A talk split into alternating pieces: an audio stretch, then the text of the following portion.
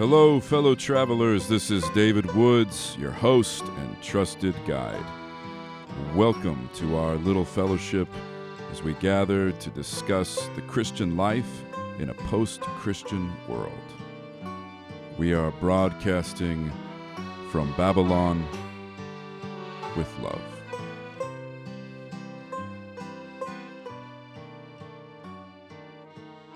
Marley was dead to begin with. There is no doubt whatever about that. The register of his burial was signed by the clergyman, the clerk, the undertaker, and the chief mourner. Scrooge signed it. And Scrooge's name was good upon change for anything he chose to put his hand to. Old Marley was as dead as a doornail.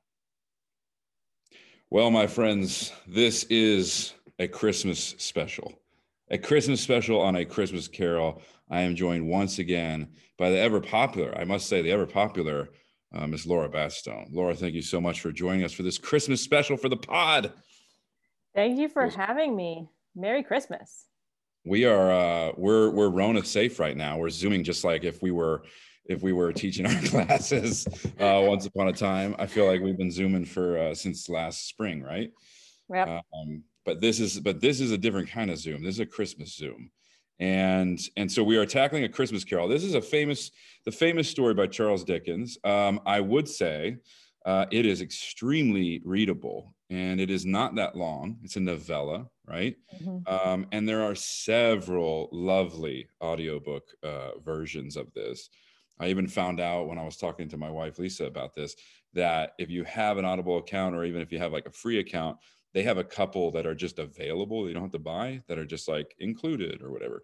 And there's one by tim curry that she was listening to the other day which is a lovely reading. So uh, highly recommend my friends that you uh, take the time if you haven't already read a christmas carol this year uh, to take the time to do that. Uh, laura and i are going to be talking about this and we're doing this in part because laura is a huge charles dickens fan. Can i it's say that? true.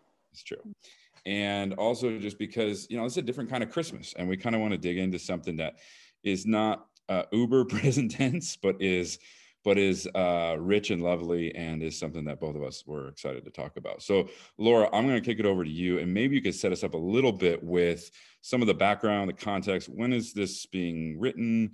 Um, what's the backdrop in in London? I'm assuming is where we are with uh, with Dickens. Uh, but could you tell us a little bit about maybe the stuff we might not know if we've just sort of seen the movie or even heard it or read it before, but maybe haven't dug into it? Could you tell us a little bit of that that contextual world of this story? Yeah. So I, one of the things that's most interesting to me about Dickens, you know, we have, I think a lot of us have this vague memory of who he is, or we like know Oliver Twist or Oliver and Company. We have sort of these vague associations of Mickey Mouse Christmas Carol. Um, so good, by the way. So good. So good. And so there's just sort of these like, I don't know, kind of charming, um, perspective on it. I, I, kind of, I don't know, maybe a little light and fluffy because there's been so many adaptations for children. But then when you look at his context, his biography, um, you realize he was actually an activist in a lot of ways.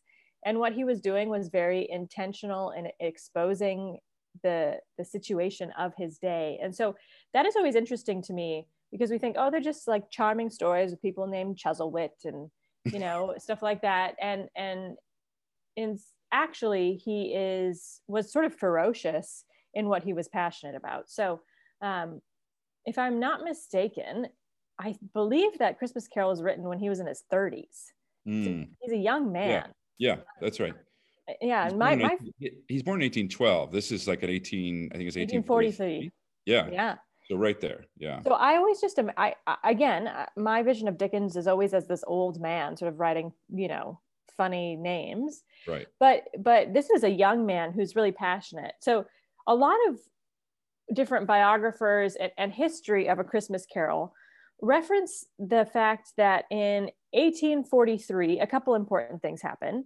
Mm-hmm. Um, a parliamentary report on Britain's child laborers came out and we we know through letters and, and, things he's written he was obviously an avid writer but also journal and, and, letters to friends that he was really aghast and says he was he was stricken by the horrible report on child labor in Britain. Um, and so that's part of the motivation people think for a Christmas Carol because it's the same year it was it was published.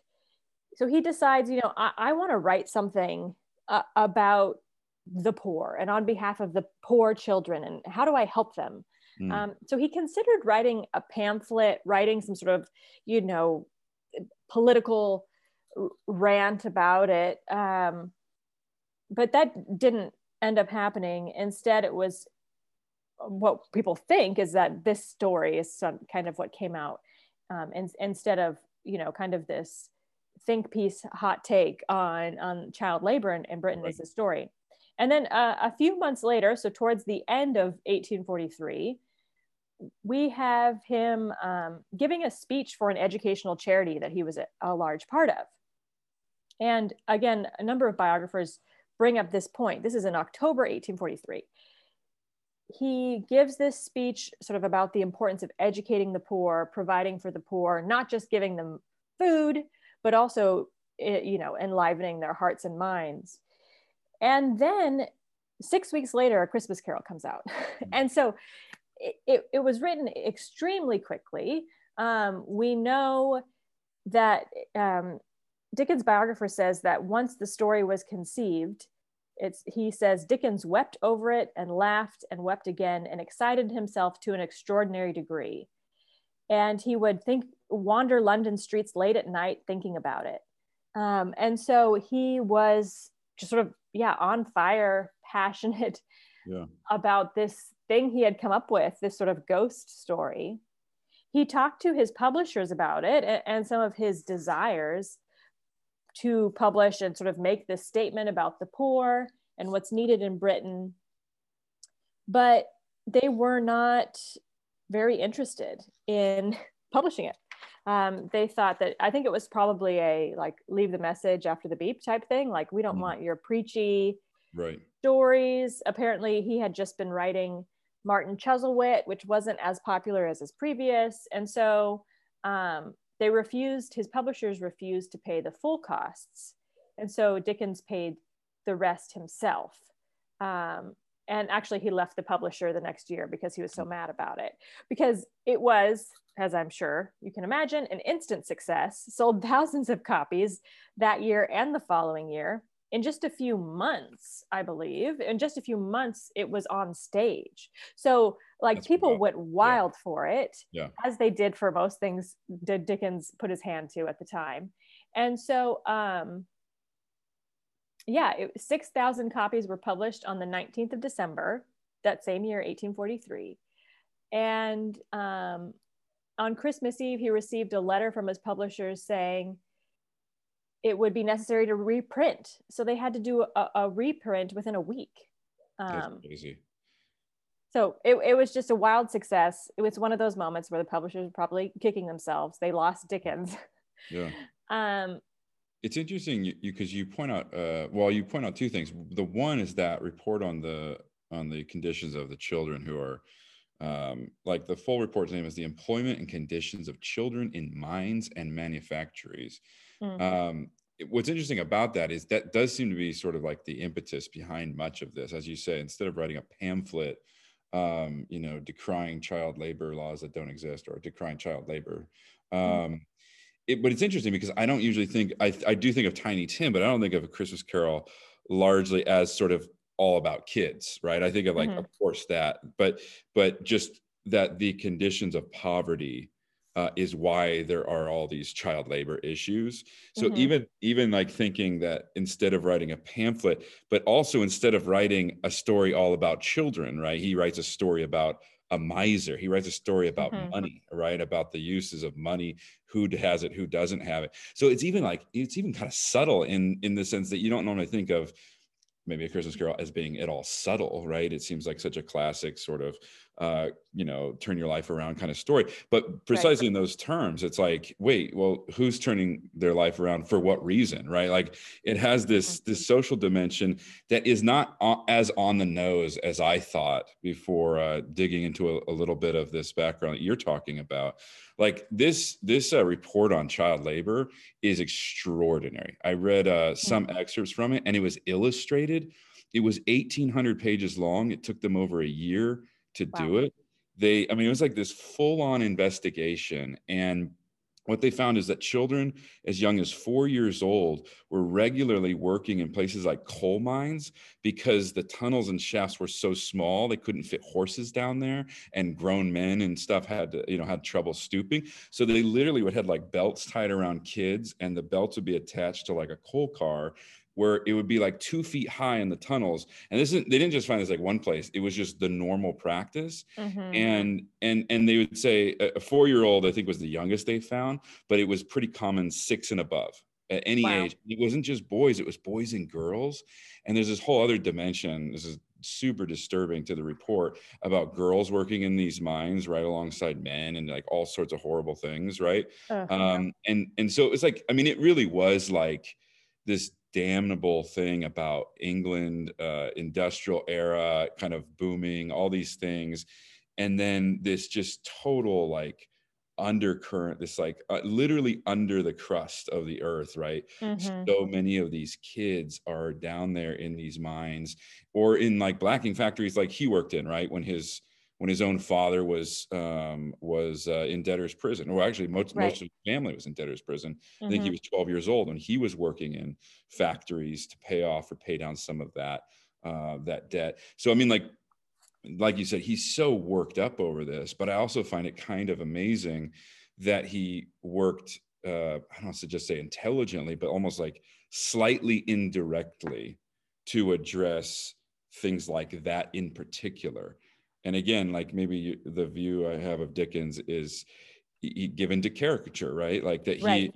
uh, mr angry man mr scrooge right like this is like it's mr oh he must be the bad guy but like that this is about um, poverty economics the working class and the and the poor um, more than it's just about hey you know uh, you know middle to upper class people here's a, a, way to feel better and enjoy christmas even more right yeah. like I mean, even that like that kind of dimension about it uh, was really striking to me. Now, as you were as you were digging into that, and as you say, it just explodes.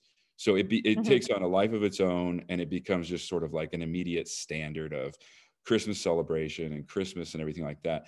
But at this time, 18 what are we at? 1843. Yep. Uh, what is Christmas like in England? I mean, what do we know about Christmas celebration? Is it what we imagine it to be based on? I mean, is it more or less similar to how we think of Christmas in our time? So the things that I do know about this era of Christmas, it's not extensive. Um, a significant portion of it comes from the BBC masterpiece show Victoria. Let's if you if you haven't seen it, I would recommend highly. Um, so yeah, the, the, idea of a lot of these Christmas traditions coming around in late 1830s, early 1840s, because of the Queen Victoria's husband, Prince Albert, um, bringing in some of these traditions from from Eastern Europe. We're having, you mm-hmm. know, a tree in your house and right. um, all these carols and songs. So there was there was uh, practice of Christmas before. Um, it's not like some people. I read an article in which a man was a historian was very frustrated with the idea that Dickens invented Christmas. Mm-hmm. Um, that he he was sort of arguing he didn't invent Christmas. He he popularized a, a version of it, but it, it, was practiced in a certain way before. Um, but I did see that, where was it? In, it was a year or two later, was the idea of the first Christmas card. Oh, yeah. 1843 was also the year, coincidentally, in which the very first Christmas card was commercially published. um, and so there was sort of a, a, new fashionable fervor for Christmas. It's what Victoria was doing. She was throwing Christmas parties and Christmas. So in the same way that she popularized, you know, the white wedding dress, it was sort of mm-hmm. everybody has a Christmas tree and everybody um, sings the same carols and has sort of this experience. Um, something that you can probably speak to a, a little bit more is the difficult relationship that England had with Christmas in, in the years leading up to the 1800s. I, I wasn't as familiar with um, sort of the back and forth of Christmas being allowed and then not allowed and then allowed again. Right, right, right. So yeah, you're talking about like I mean this is so in the 17th century English civil wars, right? You're talking about a moment in which um, Oliver Cromwell becomes sort of Lord Protectorate of the Commonwealth. England has this republic moment, right? And under Cromwell and the Roundheads, I mean, these are austere Puritans uh, of a very, they're radical Puritans of, of a very particular kind. And so for them, the idea of indulging, right? The idea of um, rich foods, of drink, right? Like they, they think this is a time of drunkenness. This is a time of excuse.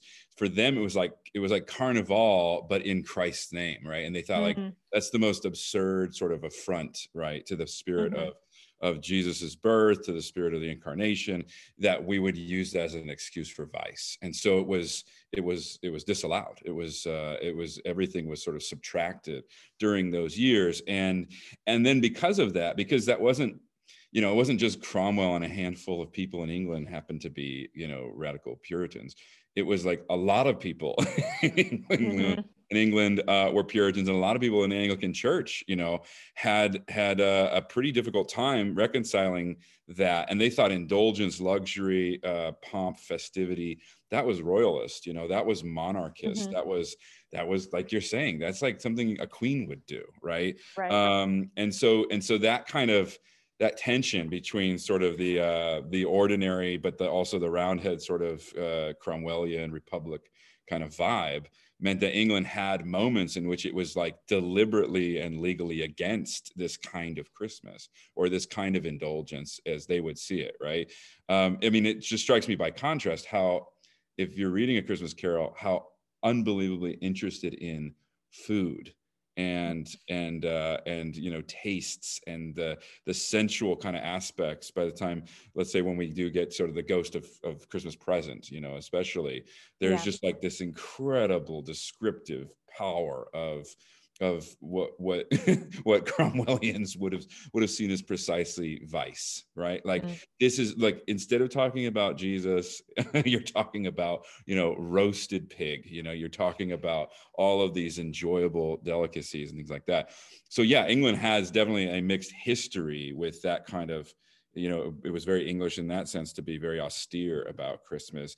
And now you're describing a moment 1837 onward with queen victoria in which the festivity and the sort of um, in, enjoyment uh, i wouldn't use mm-hmm. indulgence that's pejorative but the enjoyment of christmas is a new thing right? By the time he's writing that even that vibe is a new thing uh, bringing christmas trees in from germany etc uh, is a new thing. So so yeah this is an interesting thing because he sort of almost maybe then he's catching a wave, um, right? That's sort of right. is new. He's not inventing it himself, but it is still very young as a way of celebrating. Uh, we were talking about a little bit earlier, but it's not even clear that people would take the day off, right, for Christmas. Right. That they wouldn't that they wouldn't even work on that they would actually typically work on christmas that that this isn't some obvious national holiday in the way that we think of it for our context mm-hmm. right mm-hmm. So his story is going a far distance, and ultimately, because of its popularity, seems to go a far distance to creating uh, the very things we sort of assume maybe about Christmas. Uh, and maybe we can look at that by the time, especially we get to sort of the ending, um, right. with its sort of rosy glow about you know the spirit of Christmas and things like that. But I think that's really important to just say uh, he wasn't describing things that were like, oh yes, of course, right? Like he was promoting a spirit of enjoyment, especially thinking of the poorer classes having yes. like a chance of enjoying something. Uh, maybe we could talk a little bit more about that, about like that idea that he is furious about the treatment of the poor, furious about the social conditions of the poor. Um, and he's writing something that is very much concerned with being entertaining and, in, mm. and enjoyable and accessible in that sense to people maybe of any class. You think that's fair? Mm-hmm. I think so. Yeah, and and we have we have evidence of oh there's some story it's not christmas carol but there's another one of his stories that queen victoria read and was struck by right we have evidence of other authors at his time reading it and, and being very impressed by it. Like his wild popularity in an era where not everyone was receiving high education shows that um, yeah people people were just hanging on every word of his. And and he was as you mentioned like he he was envisioning a um, a world that other people wanted as well. They wanted in on this on on this vision that he had um, and, and, on this beauty. So yeah he was it, it it seems as though the who he was and and how he wrote was just eminently attractive to the people of his era and he's so performative right he comes over to the states and I mean right. that's famous on both sides, but it's uh, famous anecdotes about him giving these readings in which people are. It's like they're it's like they're in a movie. It's like they're in a play. Mm-hmm. He's giving these performative readings of his work. It is so unbelievably arresting and entertaining that, as you say, it, it almost went beyond beyond the printed page. It went. It was a it was a performance. It was like a maybe in that sense the, the, characters are so vivid again we might be like oh you know they're a little caricaturish but they're performative it's almost like you know when you go to the the, the stage right when you see a stage play you're not mm-hmm. like well you know people don't talk that loudly you know like there's a performative aspect to it right that's yes. part of like the enjoyment of it being a different kind of experience than just some form of realism right even though mm-hmm. he has those elements um, it is it is a little louder, right? It is a little more extravagant. It is a little, but precisely for that reason, let's say uh, for the illiterate to be able to enjoy, right? Like you know the groundlings of a sort, you know, being able to hear right. these stories and remember them vividly because they are so so powerful in the performative side of things. Uh, that yeah. seems to be a, a big part of the reason that he is um, both uh, popular, but also that he is popular amongst the populace, right? Which is his his obvious interest is is those who tend to get overlooked and are being mistreated in, in a variety of ways. So that's an interesting like side of his sort of the form of his writing as well. Um, if if we just jumped into like the opening, so famously, right, as I read, uh, opens with death right? Mm-hmm, with, mm-hmm. with, Jacob Marley. Marley is dead, right? Like he's as dead as you can be. It's really important. He says there's no, nothing about the story will work unless you understand how dead he was, right? yes, which and, is hilarious. This is amazing, right? And then it immediately goes into this this dead sort of ghost encounter moment, right? When mm-hmm. Scrooge does go home that first night, and and this is like it's horrifying, right? I mean, it, Christmas Carol is a ghost story, right it is a it's that's literally like at the subtitle it's like a mm-hmm. um but it is like this story of i mean it's a really intense uh, vision when he gives marley as like someone whose life was misspent in greed overlooked the poor all the things that that mm-hmm. we've been talking about um and cannot redeem it on some level right no, like right. like he's like i have to drag these chains around like basically they keep me from being able to help people like that's what's so crazy about dickens description of the ghosts or of the ghost the haunting is they're dragging chains around it's almost like in their death they have sort of had their conscience and their eye their eyes have been opened to the right. reality of what they did and did not do and now they see everywhere where there are where there are needs but they cannot help i mean there's like these there's just i mean like it's such a deep like dante-esque you know almost like mm-hmm. form of torment or something right? Yes. Um, so we open with death. We don't think of do we think of death at christmas a lot? Do we i mean besides this year? Um, i mean like what do we do with this this as a haunting or as a as a ghost story or as a story about about about the dead? Uh, uh you have these you have after marley goes uh, when scrooge looks out the window he's like it, he just sees like like these people like these uh-huh, ghosts uh-huh. like everywhere. I mean there's like a glimpse right into like this other dimension of england's reality in which the dead are like dragging themselves around uh, and they're unable to help anyone. They're unable to sort of reach out to redeem themselves or something right? Like it, it's an extraordinary way of thinking about a Christmas story starting, right? Yeah, yeah. I mean, what what what do you think of that? What do you think of Dickens' choice here to to sort of focus on the dead, or on Marley being dead, or on this sort of this ghostly sort of uh, haunting of of the living? yeah, interesting. interesting. And I don't know if you're hearing the echo I'm hearing. oh, it's gone now. Okay. Um, as you mentioned, when Marley leaves, Dickens look or not Dickens, Scrooge looks out the window and he mm-hmm. sees these other other ghostly creatures and and that's really the first time that Scrooge's eyes are open to what he calls the misery. Right. I mean, he sees this really alarming picture of a, a, a wretched woman with an infant asleep on a, on a doorstep in December. Um, and so that's sort of the first and and it says that the the spirit is cried piteously at being unable to assist her. And so, so this yeah so creepy. This idea that there are spirits all around us weeping at their inability to help the people who need help that the dead like the dead wish they could help um, and, and wish they had the agency that the living had and so yeah right from the get-go it's it's a lot of pressure on the reader to think about who is around you and what's happening and um uh yeah the people who went before you what would they think of the way you're behaving? And oh yeah it, it is it starts off on this very intense scene um which even as a kid i remember being scary um in right. like these the childish adaptations right. of, of, this ghost appearing to you and and something you know his jaw falling to the ground and the, um and and so yeah he and pretty quickly Scrooge is moved by it. Yes. He he's not uh, he more quickly than than I think my childhood memory has it. Right. He is like, please help me, like help help me save me. Um, and then Marley's not there to to terrify him he's there out of his own good like desire and goodwill mm-hmm. to, to save scrooge um, and so that's an interesting reframing of of sort of ghosts as like these these creatures of goodwill who hmm. are but they're tormented by their inability to do anything yes. about it that's so fascinating right those lines that you you uh, were looking at with the the inf- the woman and the infant out in the cold so right, uh, right before that, the, the passage starts, the air was filled with phantoms, wandering hither and thither in restless haste and moaning as they went.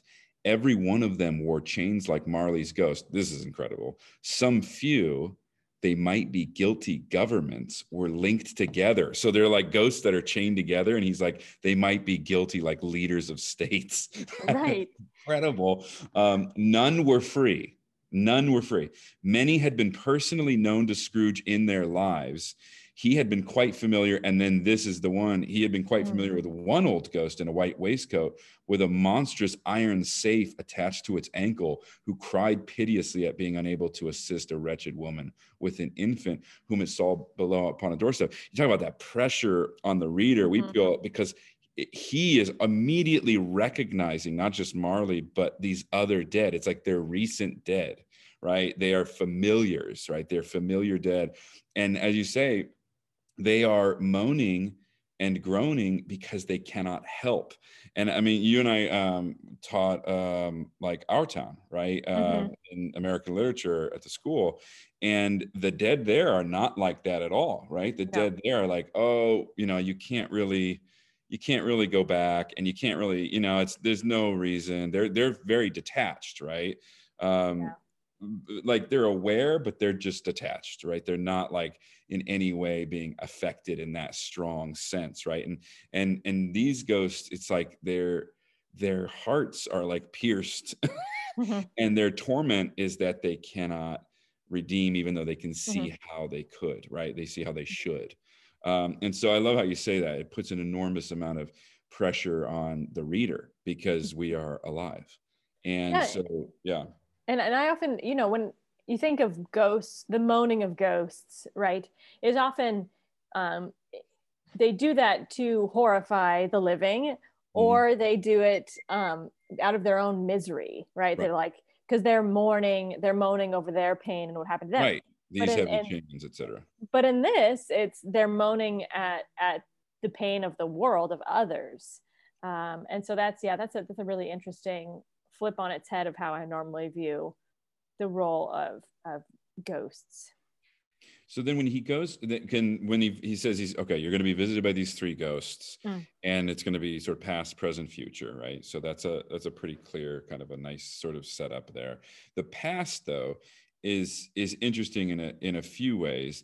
The past that he has brought to, I mean, first of all, this first ghost, you know, I mean, like I always think of Jiminy Cricket, but like in the actual story, it's very strangely described. Mm-hmm. right um, i think it says something like it, it look it looks like a person but it's sort of very small mm-hmm. and and it and it has like a hat and it's like it has like a candle flame for a head almost right yeah there's like it's so almost too bright to look at yeah and but it's like this weird sort of it's sort of like a person but it's like this it's kind of disturbingly not quite um and then the size of it. And, and so then i picture you know if we're thinking about just size or spatial whatever the past it's like it's bright but it's not taking a lot up a lot of space right? It's small so it's like i don't know i think about like when you when you think back there are certain memories that are unbelievably vivid right? They're like mm-hmm. they shape you like you, you return to them often or whatever.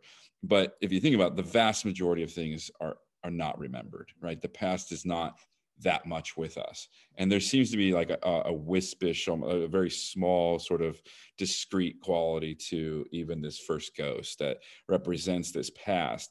Um, I'm just thinking of the size in particular because when we go to the Ghost of Christmas Present, it's an enormity, right? Yeah. It's huge. And that's in part, I imagine, at least, because the present is all, right? It is everything immediately now. And it just takes up all that space in our attention. The past, though, does not take up that kind of space. It, it, it's there. And I think, as you say, if you looked at it, it actually is incredibly bright um, but it doesn't take up that much space, I think, in the day to day. And I, that's at least how I'm understanding Dickens handling some of the, the size of the ghosts.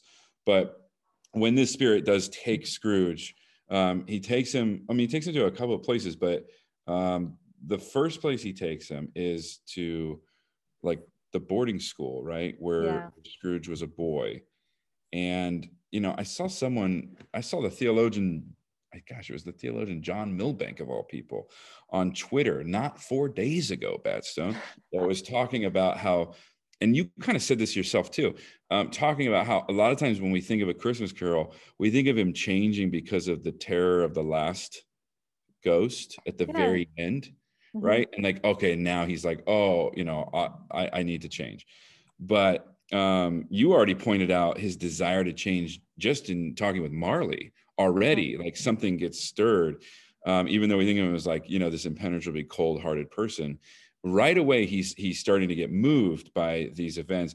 And then uh, milbank was pointing out or maybe he was agreeing with someone else who was pointing out um, it's when scrooge begins to look at himself when he when he revisits himself as a as a child as a little as a little boy who is left out right? Who is alone who is disregarded, who is overlooked, right? I mean, it's like, you know, Dickens doing some, I don't know, I don't know it's pop psychology, but some like some real sort of like digging, you know, into, you know, why does a person become so closed off, right? Like, why does a person, yeah. whatever, like, I, I find that as an extraordinary thing that we go back to this unbelievably sensitive moment of him being disregarded as a kid. Yeah. Oh like, yeah, the ghost of Christmas past is devastating. I yeah. mean, for, forget the Christmas future, um, because we know it's avoidable. But the the ghost of Christmas past, I mean, he visits his old school. Um, the ghost says the school is not quite deserted. A solitary child, neglected by his friends, is left oh. there still. And then it says, Scrooge said he knew it, and he sobbed. So like immediately he's sobbing yeah. he's he's remembering his childhood when he was he was the only child left behind in his boarding school at Christmas. Oh my gosh. And then his like saint of a sister shows up and is like um um, father is so much kinder than he used to be, and home's like heaven. He said you're allowed to come home. And oh my just like, oh, Scrooge. Oh my gosh, poor little Scrooge. Little Ebenezer. Little Ebenezer. I, I heard somebody somebody told me once, and I think it was it was an it was an older pastor, and he said, you know, anytime you uh, feel tempted to sort of be really frustrated or angry or whatever with people, just remember everyone is actually just a little boy and a little girl. Oh. And it, I remember him saying that. I remember feeling really rebuked in the most like subtle way imaginable because as soon as he said it, I just want to start crying. I was just like, oh my gosh, it's true.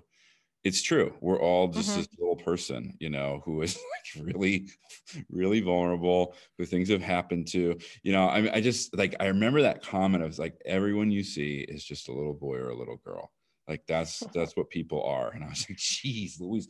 But that's that's exactly what what this moment is right? It's like mm-hmm. he just starts sobbing. Like you get through all the layers of all the protestations of all the justifications and he is just he's just aching over you know having been in this place as a young child and being left out and being not wanted not not loved right?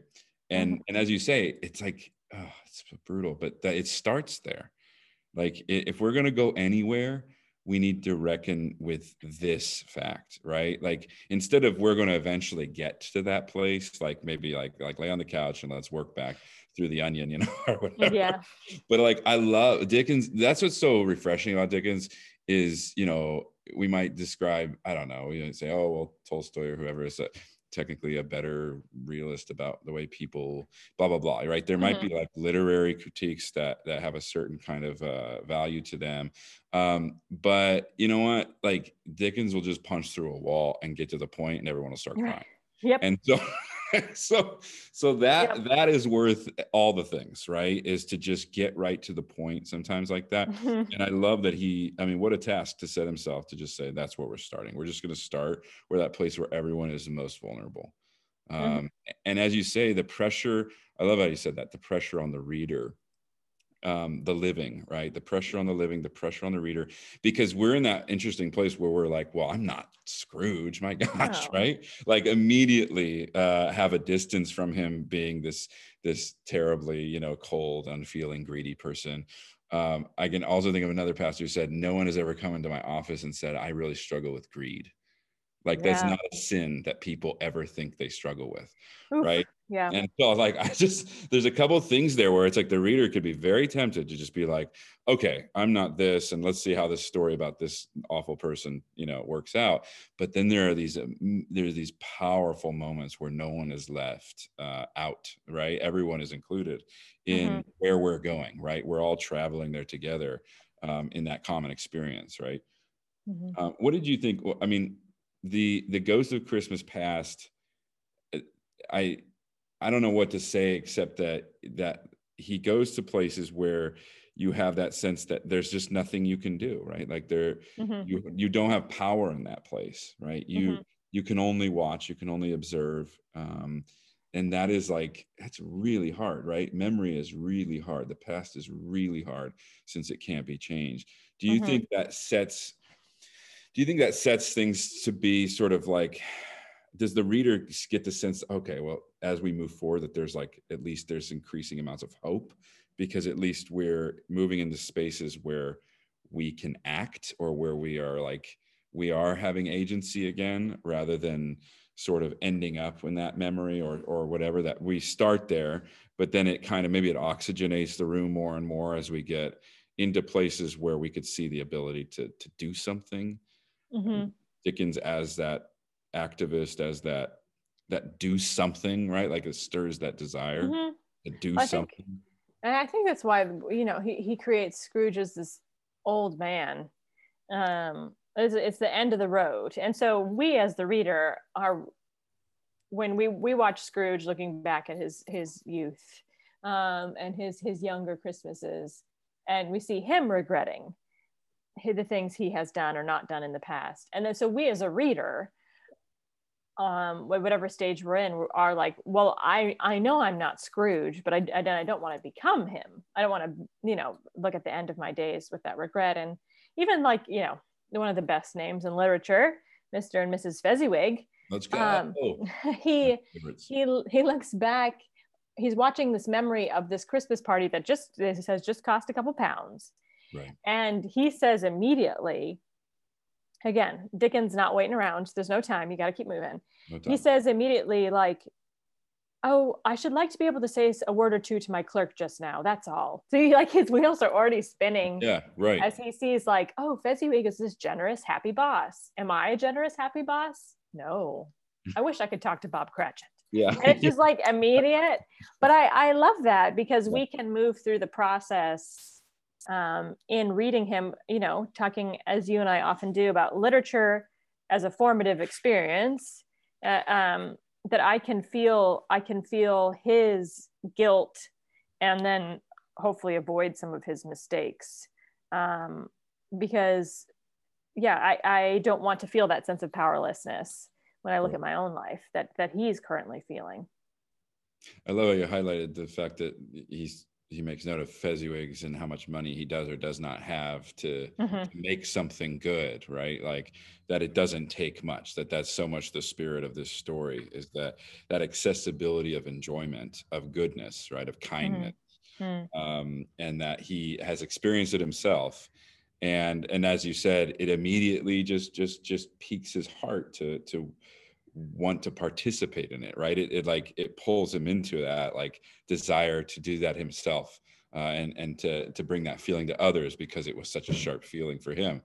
I love that. I love that uh, and i love i love being able to sort of celebrate the the value of of dickens bluntness and his and maybe impatience with a lot of the things that we even can stuffily be like oh this is you know high literature or whatever it's like okay but it, sometimes you know just need a fire lit underneath you or mm-hmm. sometimes need to say things as they are and and he is he is so good at doing that without worrying about right like without worrying about oh will this will this appear to whatever like there's just such a boldness about that kind of style when mm-hmm. when we get to um, when we get to the Ghost of Christmas Present, I think it's a second night. So I mean, these are over three different nights. Is that right? Right. Mm-hmm. It happened like so, which is kind of remarkable because we don't get like, and then he went to work and talked no. to Bob, right?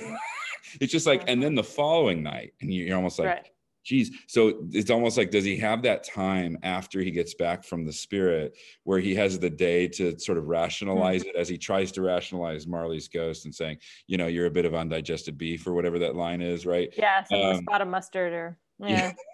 yeah. So it's it's so weird because we skip over the day, but it doesn't seem like any changes actually happen in the day because it goes right to the next night mm-hmm. with the mm-hmm. spirit and i think that's really interesting that it like takes it takes multiple times to like really convince and compel that you could that you or i or anyone the reader could feel stirred right to do something. But so often as you, as as we all know um, we are we're sort of we're more likely to be slacktivists right? We're, we're more likely to click a button or be like yeah look at my instagram photo um, instead of actually do anything right? Right right yeah. Yeah and and I think I we have to spend just a, a moment. I could talk about this book forever, which is going to be the problem. But we have to spend just a second talking about he goes like how the ghost transports him from place to place really quickly, and yeah. suddenly we're on this Christmas where he's getting dumped by like the love of his life because yes. he's so greedy, and we don't get to see that transition at all. Like we don't know, we don't get to see. We go from like happy Fezziwig party to um Scrooge, I will always love you. Ebenezer, I will always love you, but you're not the man you once were. You're just greedy now. And like, what happened to him in those years? We don't really get it, but but it's it's the devastation, you know, of with a heart full of love, uh, with a full heart for the love of him you once were, Ebenezer. Like goodbye, I release you from your promise to me. Like oh, and so, um, so we we don't even get the full his full story. We just get like these three snippets of how he became who he is um, that are really all you need to know. So then when you get to Christmas present, you're like, oh, okay. You actually, we have some sympathy for him as a reader mm. uh, hmm. of just how somehow he's been led astray and, and we, we saw who he once was. And now he's, he's come so far um, that he, he's unrecognizable to like his former self. That's interesting that you say that because it also then implies um, a little more subtlety obviously between reader and scrooge right? Because the implication is he knows right? Yeah. that he, he's aware of this this gap but we're we're like whoa you know that we're kind of startled by it. Um, but then it does as as as close as we are to the story it does imply that distance between a person and their like their past right like their mm-hmm. memory like he would know all the thousand different moments that led to that other scene mm-hmm. but we just see it as this this shocking sort of you know devastating moment um and and that that in that there's almost a protection um because you know it could be easy to say he's like psychoanalyzing and he's trying mm-hmm. to get the past and you go to your childhood moments of vulnerability um but he's actually having quite a bit of respect for the diversity or the the kind of uh, the fullness of that past by by not trying to walk everything out right? By just saying you know what? This this person you know knows what this is. We we are just along for a ride of a sort. We're we're peering over their shoulder but that is all we are doing right? Mm-hmm. um, and that seems significant as well. I was listening to someone talk about there was like a debate i think it was a bbc sort of debate of whether or not dickens was like very christian right? They're like is this a christian story? Is this is he christian That's a good question. And it was interesting because it was a bunch of scholars and um, more of them said he he's sort of generally vaguely you know christian. And and then this other one was like no he was like very seriously christian. But his christianity was not the kind you you talked a lot about. Mm-hmm. it was mm-hmm. an interior life that you would never sort of broadcast or try to to show right? Mm-hmm. that it was a deeply personal thing right that you can see in his letters you can see in, in places but it isn't it isn't part of his like propaganda right? It isn't part of his like agenda in that sense. And so it was a really even just hearing them like debating but that guy's it just struck me i just remembered um, that as you were talking about um, that third memory that he has this at least from this scholar's perspective that he his his understanding or his uh, version of christianity was just deeply personal but for that reason was not something that needed discussed right mm-hmm. like mm-hmm. um and you know you could you could question that and all these sorts of things but it's interesting to think of scrooge himself even with the the caricature like name and everything else having a deeply personal life that we don't have full access to even though we have more than anyone maybe would expect right mm-hmm. that we still are are kept out of someone's deeply interior life and we just we just get the quotes right? We just get the reactions to it or whatever. Uh, that that does seem like that's that's a pretty important uh, part of what dickens is doing here in his in his haste as you say as he opts yeah. one thing to the next. All right. Um okay so the ghost of christmas present. Yes. Before okay. we dive into the ghost of christmas present i have an important question for you. Okay. oh. which is have you ever had goose? Oh my gosh. Uh there was I so much discussion of think, goose in yeah. Christmas present. Okay. So I see I'm gonna I'm gonna put myself to shame here. I believe, I could be wrong. I believe that one of my friends, so I have to say this. Um I, I so in love with the Fezziwig moment. Um, mm thought that one of the best things a person could do was to have uh, Fezziwigs every year, where mm-hmm. you invited your friends over for Christmas dinner. Oh, right? I love that and uh, and so in that in that mode, um, I I I can think of. I believe someone has either, it's goose or duck. They're gonna kill me if they hear this. Um, but uh, it's not it's not vivid enough for me to to to say for sure if I've had it. I think I may have had it at a Fezziwig celebration. Um, okay. Have you? Is the question. Never, never. never. Okay, so we don't really know for sure. Uh, and well, in all this, yeah, there's so much duck discussion. Okay, I've had duck. I mean, you know, oh, duck and goose. I think okay, I've had I've had duck quesadillas. Okay, I don't even know Ooh. how to explain that. I know it doesn't sound maybe as great, but it really was really great. Duck was it was very like tender you know it made but it made me think too much you know what i mean? Like uh, you know when you when you haven't had an animal before it makes you think yeah. a little too much about the animal. So um either way um yes goose duck the the ghost of christmas present i mean okay it's a giant right? It's giant. a jolly giant. And it's all about food.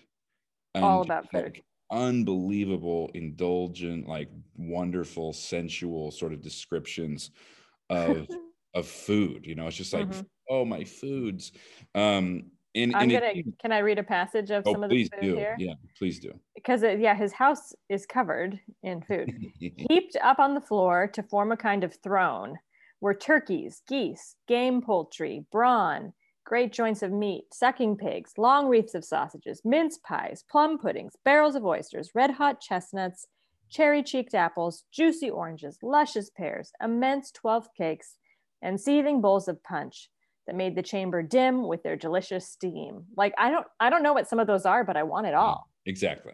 I, I don't know what several of those are, but they all sound wonderful. And and I love that. So the the ghost of Christmas present, but this is a haunting, right? That's what's right. so strange, right? Like this is like this is a this is a haunting. And so we we've come to be like a little nervous about these ghosts. This one, you almost forget that you're supposed to be nervous that it's a ghost because it's just like, oh wow, uh, what a feast! I just want to be there so bad.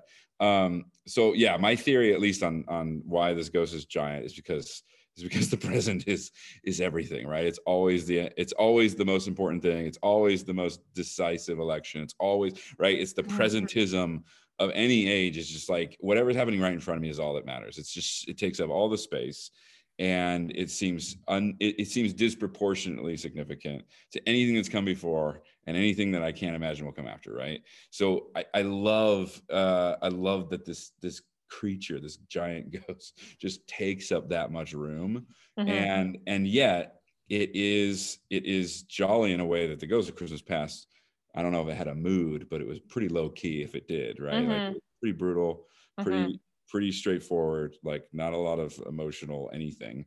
Um, this is just joy, right? This is like like excitement, goodness, and yet Scrooge is not that guy, right? Like mm-hmm. this, is, this is more like Fred. This is more like his nephew, right? This is more like right. like the vision of what people like Fred try to draw him into. Um, is Dickens saying like this is what the present ought to be, that this is the present could be?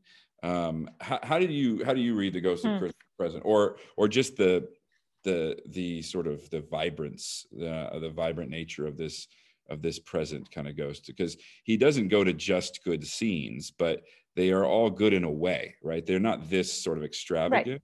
but he's very interested in like cheer and warmth yes. and goodness yes. and enjoyment um so where does he take scrooge where, where, where what are a couple of the scenes that, that we go to with the ghost of christmas the ghost so i i appreciate the ghost of christmas present um, for its uh, multiple they're not scrooge related necessarily they're multiple little snippets See, i think he takes him to the most places we like just for a paragraph or on a boat at sea where they're like singing a christmas carol where right, they're right. in the they're in the mine a miner's home for half a second mm. properly celebrating christmas um and so there's kind of these interesting um little little thoughts. Uh, one of the things that stood out to me most in this reading which i haven't paid attention to before is when they are just sort of um, uh, they visit the baker's shop and it's christmas day and, and the bakeries have left their doors open and their ovens on for the poor to cook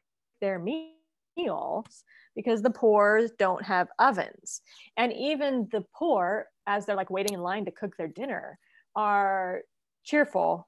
Um, there's a couple moments where they get grumpy and then they apologize to each other and they're like oh we're so sorry. It's i can't be mad even on christmas. Right. And and the spirit like sprinkles them all with like sort of his magic pixie dust of like yeah. cheer and their meals are going to be the best meals they have all year um, because of of christmas present.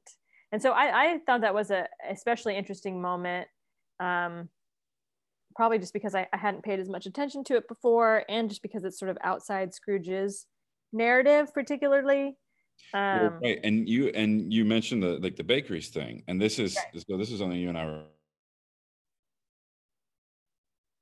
if he does mention church or or things to do with church or religion it's not usually great um it seems like it's either oh yeah and mm-hmm. then they, they went to church and came back out but at the the moment that you're talking about there's this there's a what to us at least especially from this distance um is like very strange scene in which um which uh, scrooge accuses right mm-hmm. accuses the ghost of christmas present who is just like father christmas right it's just like the spirit right. of christmas or whatever um accuses him of like being a party to them closing down um shops bakeries like this for the Sabbath, right? For uh, as a religious observance, as a Christian mm-hmm. observance.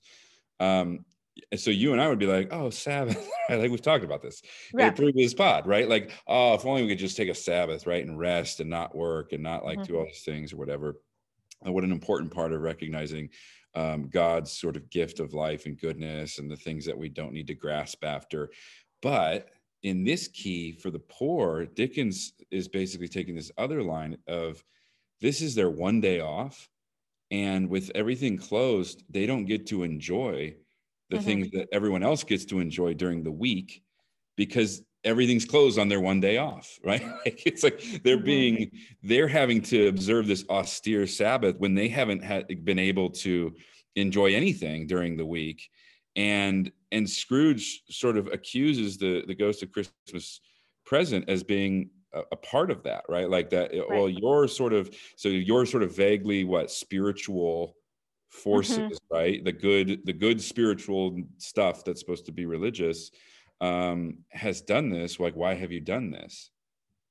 What is what is the response there? Because the ghost has a has a peculiar it seems like yeah well he says he says um you seek to close these places on the seventh day said scrooge and it comes to the same thing i seek exclaimed the, the spirit forgive me if i am wrong it has been done in your name or at least in that of your family, said Scrooge.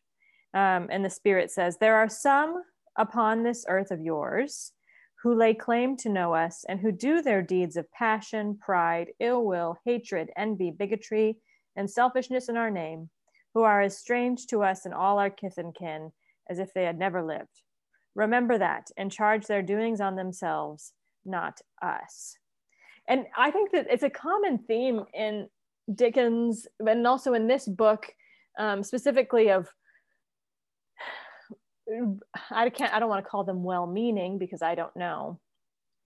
But what it seems to be well-meaning arguments that actually hurt the poor more than they help. So this idea of everybody should have a day off. Well, mm.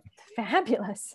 But then if you close down the bakeries, then these people don't have access to ovens the one day a week they could heat up they could roast a goose you know um, and or the idea of you know the workhouses of like oh well instead of people you know starving in the streets we will open up the workhouses and they can they can work and they will be paid and so you know give dignity to the poor and then as, as we know the oliver twists of it's just a nightmare scenario um, of of poverty and depravity. And mm. so it's it's again one of those things where it does cause you to reevaluate as a reader. Because i would say yeah i would love if everybody could have a day off. But um, that could have unintended consequences because i'm just thinking about my position. I'm not thinking about people whose life looks very different from mine yeah i mean like toxic charity or something right yes that yeah. idea that and I, that's, that's so so wonderful about dickens I mean, this is that's that's very subtle stuff about sort of the ethics of or like an equitable ethics, mm-hmm. right? Rather than a middle to upper class ethics of what is best for us is best for all and the way that it's best for us. Um, that disconnect, right? That precisely that disconnect that does not ask or get down to see like, wait, what is life like and how could it be helped? you know, and that I and the old joke, you know, that the the Christian, you know, the bus is going to come down and paint your church for the 17th time this year, you know, because we think that's probably the best thing in the world. Um, and and it's like like you said, even if well-meaning, even if well-meaning, mm-hmm, mm-hmm. Um, just that what a, what an incredibly subtle but brilliant um, sort of catch there about the lack of equity when it comes to even um, things that are meant to be a Christian good I mean, that's literally what this is meant to be, right? It's meant to yeah. be like exactly what you and I said in a previous podcast about slowing life down and all the things that like we're like desperate to take a day of rest to acknowledge who the Lord is. But it's so interesting when that is a mandate in a culture in which church and state are more or less the same thing, right? Mm-hmm. Um, and and how that plays for people in their day to day life in this way.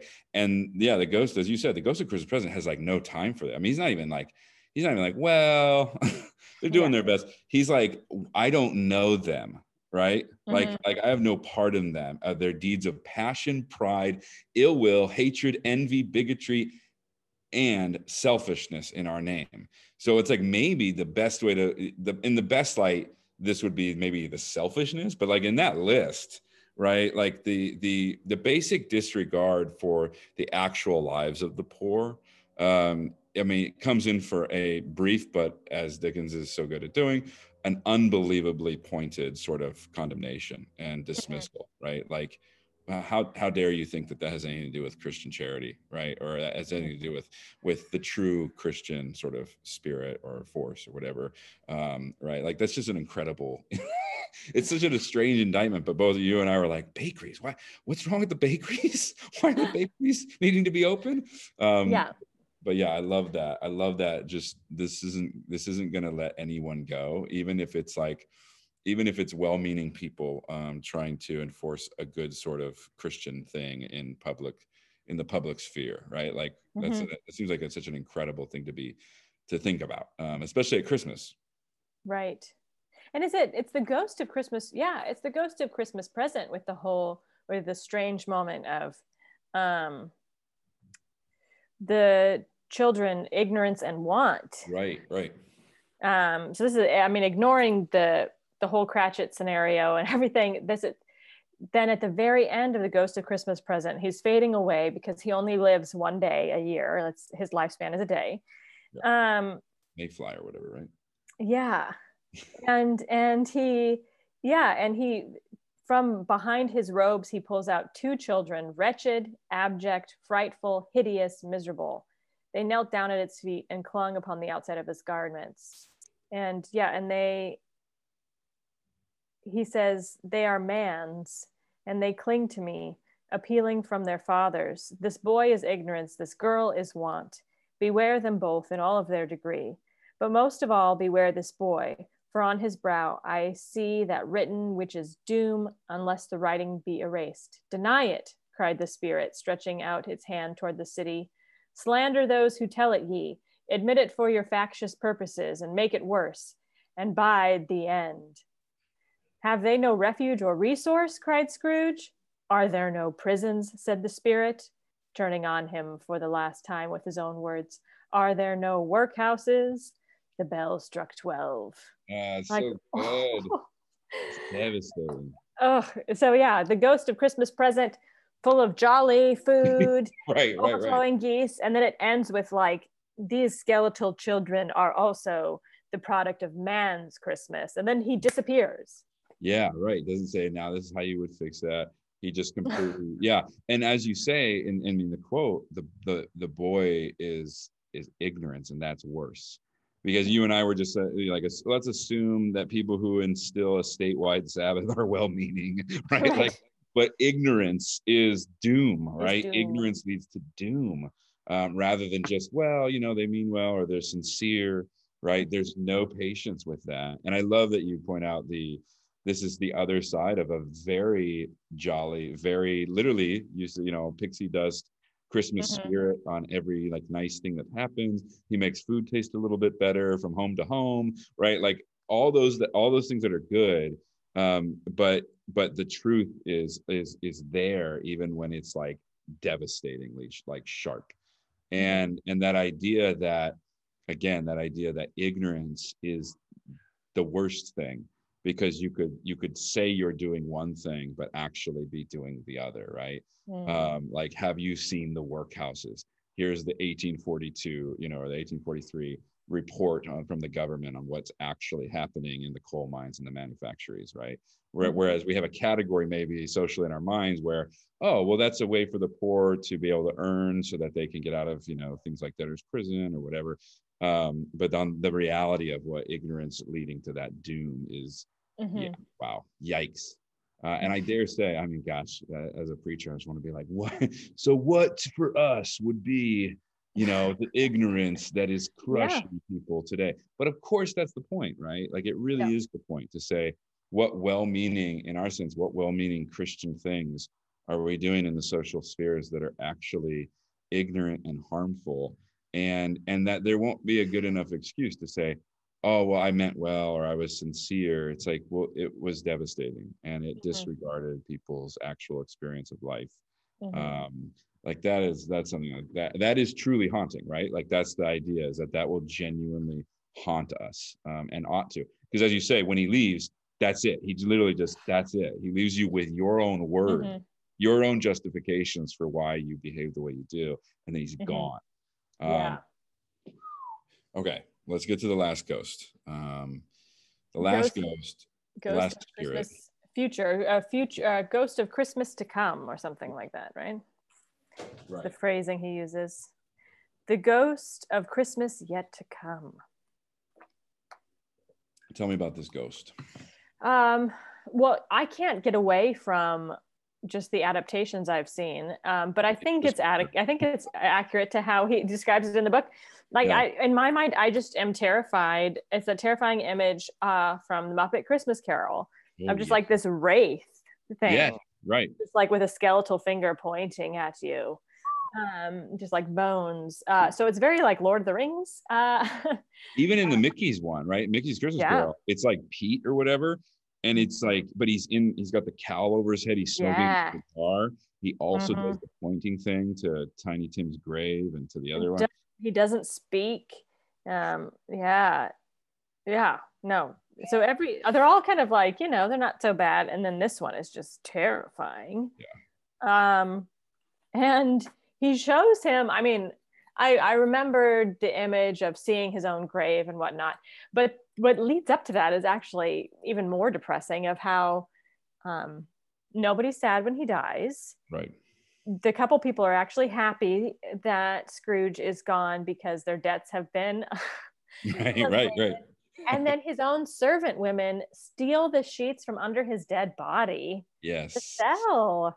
And it's like oh and so also ebenezer does not realize so like who he keeps asking who died? Like right. come on ebenezer come on eb um but yeah th- that is again the the desperation of the poor that they would steal the bed curtains um, from where his body lay like Right.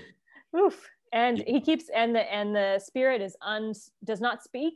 Keeps asking him questions, and all he does is point. Yeah. Um. Yeah. Scary. Very scary, even as a kid. And then reading it, reading it now, I just those images still in my brain. One of those things that stood out when I was reading parts of that government report that mm-hmm. Dickens so angry it talked about um, young girls being down in the mines and in these factories and being you know basically in 19th century language abused right, right. but but it also talked about how crass they became as a part mm-hmm. of the culture they were part of that they would be more vulgar that they would be more yeah. sort of flippant about you know uh, of morality and everything else um like it, it was there were several moments that made that drew attention to that to say, look at what we've done to them, right? Mm-hmm. By putting them in these impossible places, they've adapted to these places, right?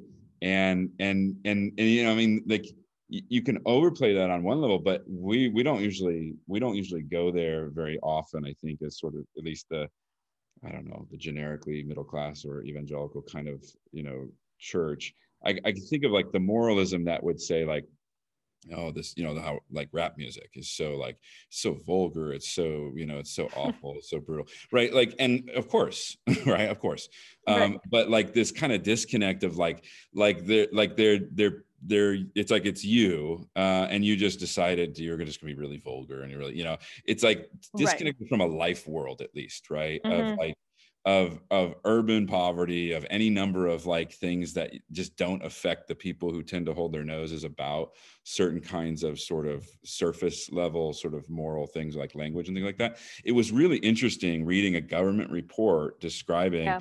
The vulgarity of these these like young girls uh, in these mines and in these factories and how it was like this is a condemnation on us as mm-hmm. a society that yeah. they have had to adapt to these conditions to survive and have have lost whatever we might you know even stuffily call like decorum or manners or decency or whatever it, it just struck me as like a really interesting thing in a government report not to blame like the people who were you know, not to blame the girls for like having like foul mouths and stuff like that they right. they like could at least see like oh my gosh this girl has been down in a mine since she was eight years old alongside you know grown men you know who have probably mm. often abused her in a variety of ways just because of her vulnerability in that condition and and and they didn't like hesitate to just say this is a this is a condemnation on this whole country mm-hmm. uh, that that we have we have created this scenario.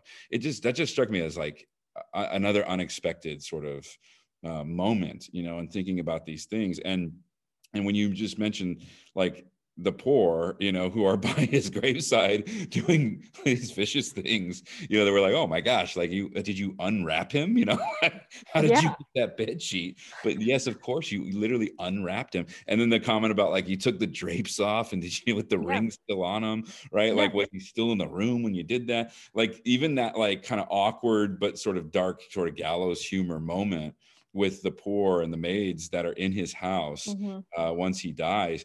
It just struck me just thinking of that alongside that, even that government report, that Dickens is not he's not trying to make something sound nicer than it is but he's also like there's a there's a subtlety about what you just said which is like so look you know look what it's like to have to survive right like mm-hmm. pulling a bed sheet off of your rich math you know your rich yeah. employer and you're thrilled that you're out of debt all of a sudden yep Yep.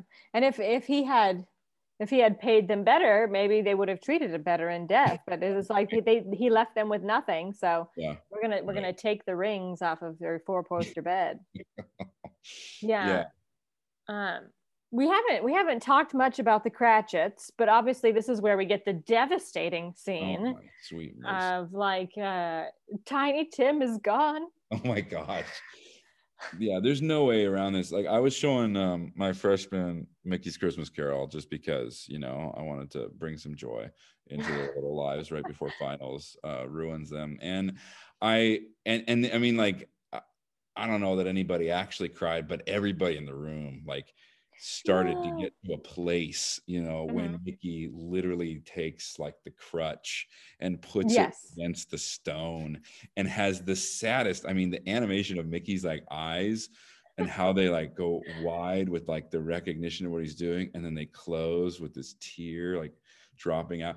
I mean, it I, I, literally watched it three times in one day because I had three classes, and every time I'm like, because like I have kids, man. Like I, I don't like yeah. this is insane, you know. Like it is the saddest thing in the universe oh. watching that moment. Like, and I remember as a kid just being like, "Oh my gosh, how is this? Po- like, how could this be?" You know, like this. This is a Mickey cartoon. How could the? How could I be yeah. watching something about the possible like death of this little this little Mickey Cratchit? Little you know, like Mickey. I just I couldn't even get my head around it. Well, and then my again my my childhood version of this Muppets. was uh, Muppets, and so it's Kermit and this little baby Kermit, little baby, baby Kermit. Ugh, and it's supposed the same thing where he's got the crutch, and then there's like, oh, and they leave it by the it's empty by the fireplace, and they leave it there in memoriam to him, and it's oh you know let's never let's never fight in honor of tiny tim and they're like yes, right, Father, yes right. we will be good forever to honor to, to honor Tim. It's just, yeah. I mean, it is a little over the top. I think if if if what didn't hold such a sentimental place in the in the hearts of of all, we would think it's a little, it's a little much, but it works. It works.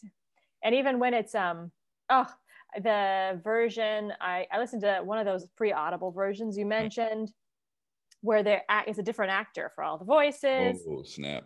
And that that scene where they're they're coming from church and it's you know in the sermon uh, they were talking about how jesus heals the lame and tiny tim is like do you think maybe one day? And you're like oh tim if they look upon a cripple like me, they will remember the one who made the, the oh. walk and the blind see. Oh, ah, Tim, no. You're right. too he's good like, for this world. Right. He's the he's like the one Christian. Like he's like the little little Christian kid. Oh, oh my gosh. Well, and that's what, as you say, though, that's what's so wonderful about about Dickens, and maybe also the length of the story, is that it is unbelievably sentimental right? Yes.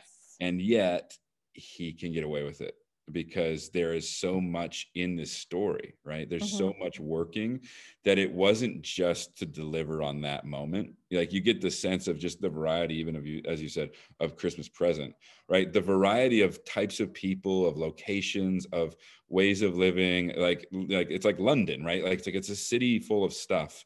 Um, and and it seems like to me, because it doesn't just have that one sort of tunnel vision on Cratchit and Tim, you know, they're there and they're they're they show up several times, but but it's almost like the world is big enough for that moment to to still be there without the mm-hmm. story like derailing, right? Like we're just like, right. okay, go ahead. you know, like I don't know. Like it's a kind of amazing that he's able to sort of pull that off and and that and that we're all just like, yeah, we're we're gonna we're gonna go with that. That's fine because I think we are. I, I, mean, aren't we like that? Like, isn't that isn't there something in us that's just like just so un- unbelievably sentimentalist and oh. like you linger over those moments, whether you're young or old, where you just like you linger over like the most dramatic like moments, or mm-hmm. you know, you imagine your own funeral, right? You imagine like who's gonna oh, be yeah. there when I die, like, and what will they feel like?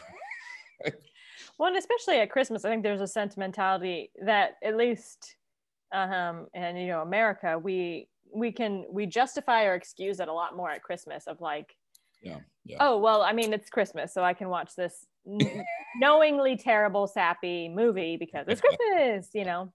So there is a certain Hallmark amount. Channel was born for Christmas, right? Like that's. Ooh, man, yeah. we could talk about that, but we we can't get into it. That's a whole different pod, right? um, yeah, but no, I think I think there is some of that like it's okay to indulge it sometimes um, and and to and to feel it.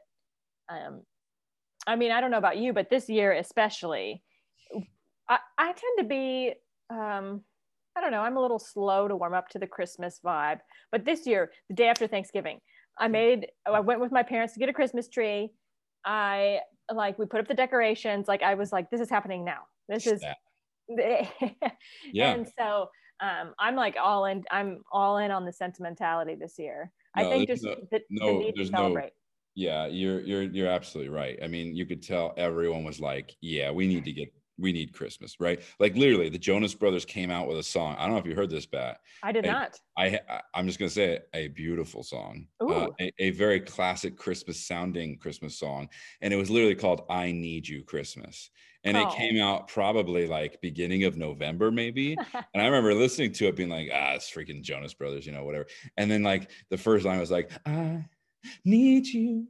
Christmas. And I felt like I was gonna cry. I was like, oh, we all need Christmas. We need Christmas so bad this year. Oh, it, man. it was a there's a zeitgeist right now with the old uh, pandemic that man. people I mean everything's stripped away. We're like, oh my gosh, I need some hope, I need some joy, I yeah. need I need me some Advent, right? Like I, I yep. there's been a year of waiting for something, and I think people are like, um, like my pastor must have been a week or two ago was just talking about how you know this christmas and the first christmas are like not that far apart in in the sense that like it's so raw it's so you know so many things that we hoped for relied on right have been taken away that that sort of deep darkness that like isaiah 9 sort of mm-hmm. matthew you know uh darkness that people long in darkness like i think of that even just circling all the way back around with with scrooge um you know it says in that passage of scripture uh, those who lived in the shadow of death right in that darkness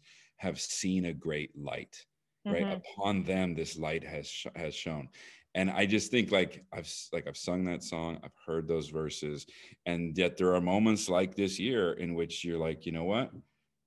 Like there is no way around this. Like we need christmas to be true. Like we need mm-hmm. advent to be real. Like everything yeah like everything that this stirs in us about life death what we're doing what what what what's hopeful what's not um, how other people live it's been that kind of year and mm-hmm. and i those of us or those friends of ours at least um, who observe sort of a more formalized advent you know of like mm-hmm. waiting and like giving things up you know mm-hmm. like i'm like a sloppy low churcher you know so i'm like hey pass the sugar. And people will be like oh i gave that up for advent. I'm like oh.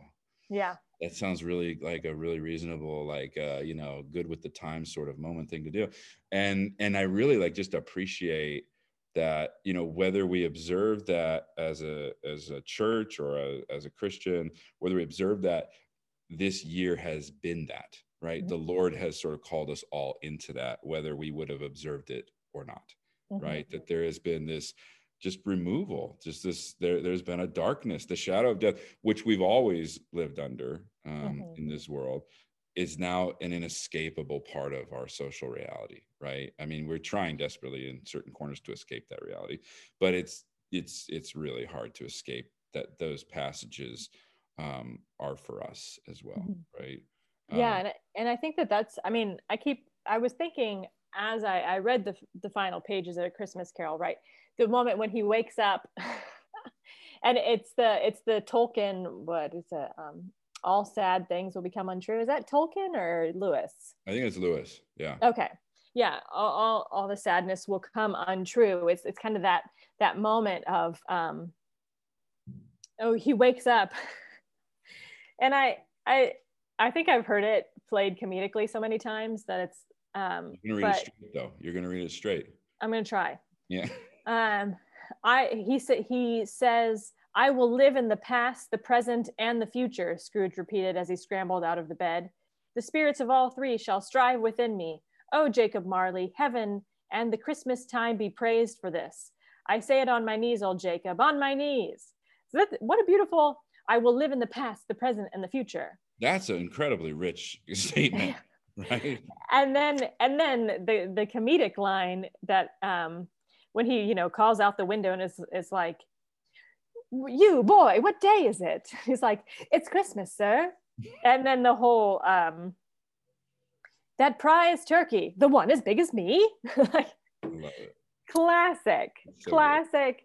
Like it's just been played out so many times but yeah. still so great of like what day is it? Yeah. it's christmas. Yeah. Um and then that chance to like be reborn and he's just giddy as a schoolboy and like prances around town all day having the time of his life. Yeah. Um and yeah it's just so beautiful and and i think that's what we're all desiring this year especially is like okay um we're gonna we're gonna like hide ourselves within christmas um which is a story of yeah all all the sad things coming untrue. Um and and we just seem to need it more than ever. So I, yeah, I'm I'm always delighted by the ending, but I think especially this year where he's just sort of bouncing around town and um and genuinely grateful for you know the existence of everything. And he's charmed by everyone he meets. Yeah and i think that is that's the connection right? Like we've talked you and i have talked a few times now about the crowded sort of busyness expectations of our own age of always needing more and more and more christmas. Certainly you know the caricatures are all true in our time. It took on the quality of the most materialist sort of indulgent celebration or whatever. But but this is a time before that right? And and if you if you look at like just what you were saying um reading that or but also what you were saying earlier um what is celebrated is simple.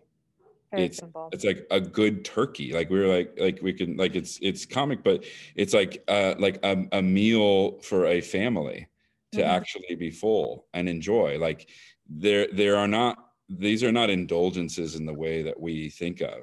There it's a form of it's a form of feasting or mm-hmm. celebrating life as you, as you were saying like the the way he appreciates every single person he looks at and talks to like like he has never interacted with a person before right like that that kind of coming untrue you know like all those whatever layers of selfishness over his lifetime but in our own in our own moment of this of this sort of uh, sequestered you know christmas mm-hmm. um like it, that's surely exactly the same thing the lord's calling us to is is the not just the sort of somber um, or or just sober sort of acknowledgement that you know someday Christ will return, someday things will be good, but that Christ has already come into this world, that Christ has has has brought us the gift of salvation, and that these people around us, even if there's less than would normally be at our gatherings or in our homes or around our tables, like there isn't less of of goodness there isn't less of joy there isn't less of the lord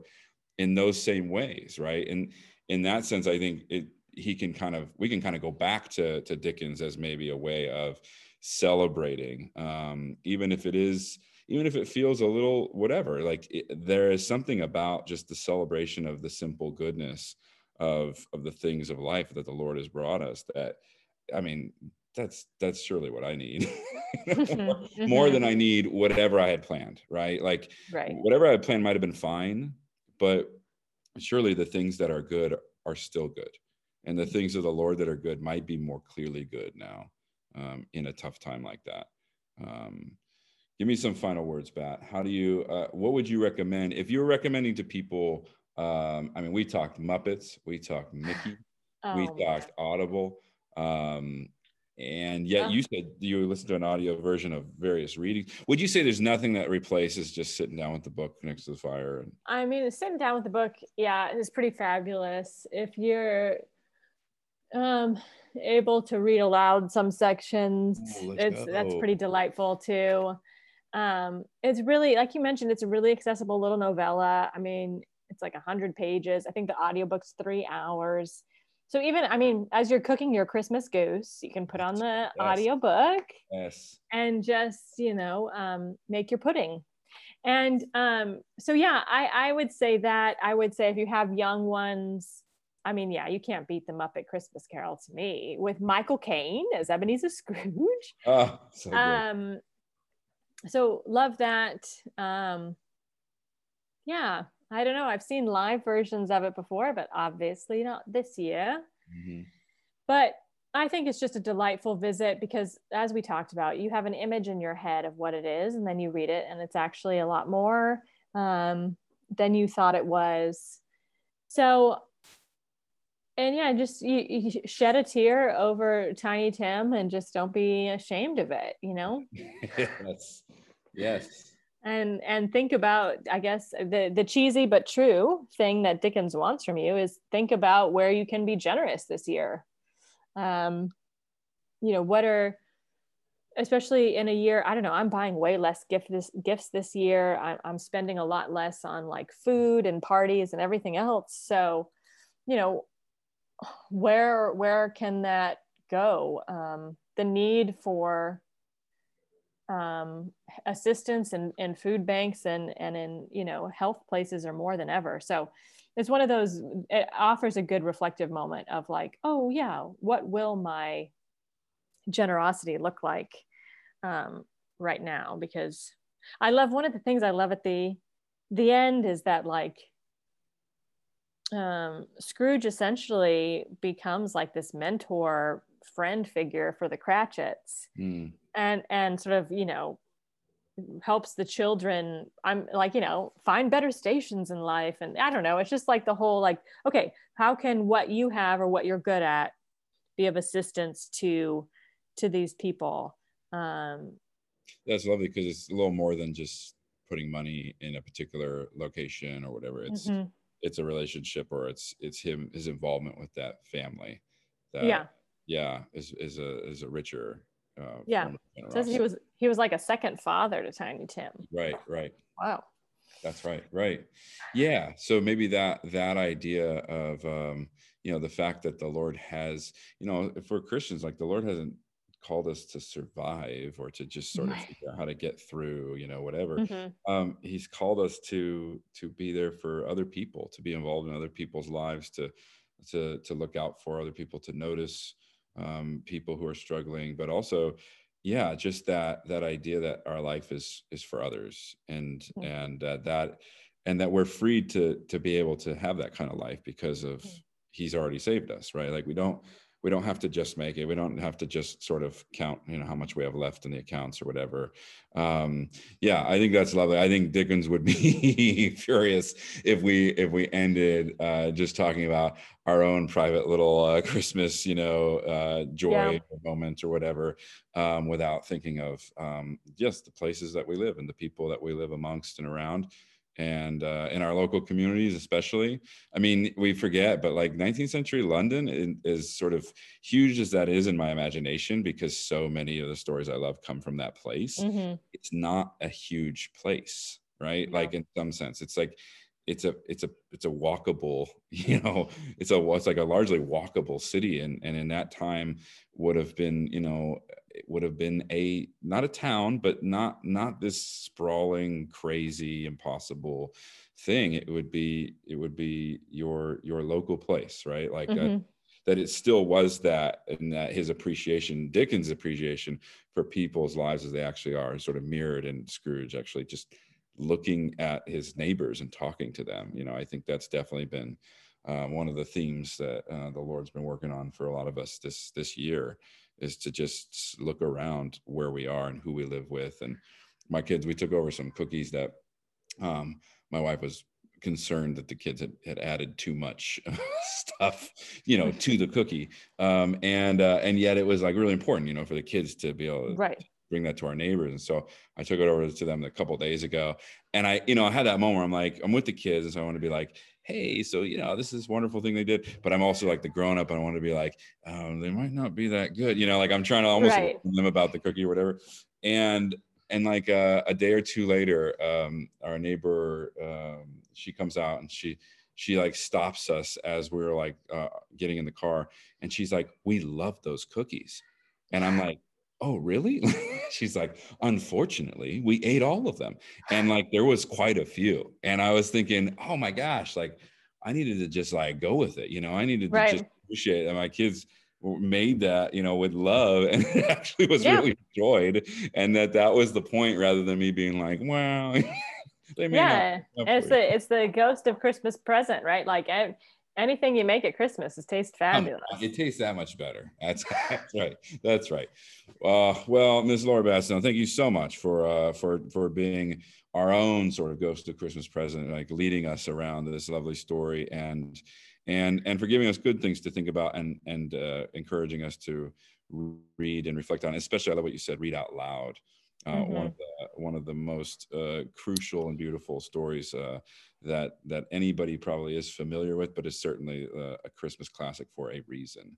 Thank you so mm. much for taking the time. Thank you for for having for having me and letting me talk about this and and letting us transport back in time a little bit it was much needed adventure.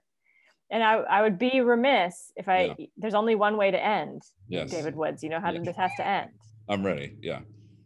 That's God bless God us, bless everyone. Us, everyone. yes. Amen. That's our time, my friends. If you would like to support the podcast, please do subscribe and rate us on iTunes. And if you would like even more content and to become a patron of the podcast, head on over to FromBabylonWithLove.com, click on newsletter, and sign up there. Until then, many thanks to producer Zach Leach for all the twists and turns, and to Lonesome and Muddy, the only house band that'll survive the apocalypse. This has been From Babylon with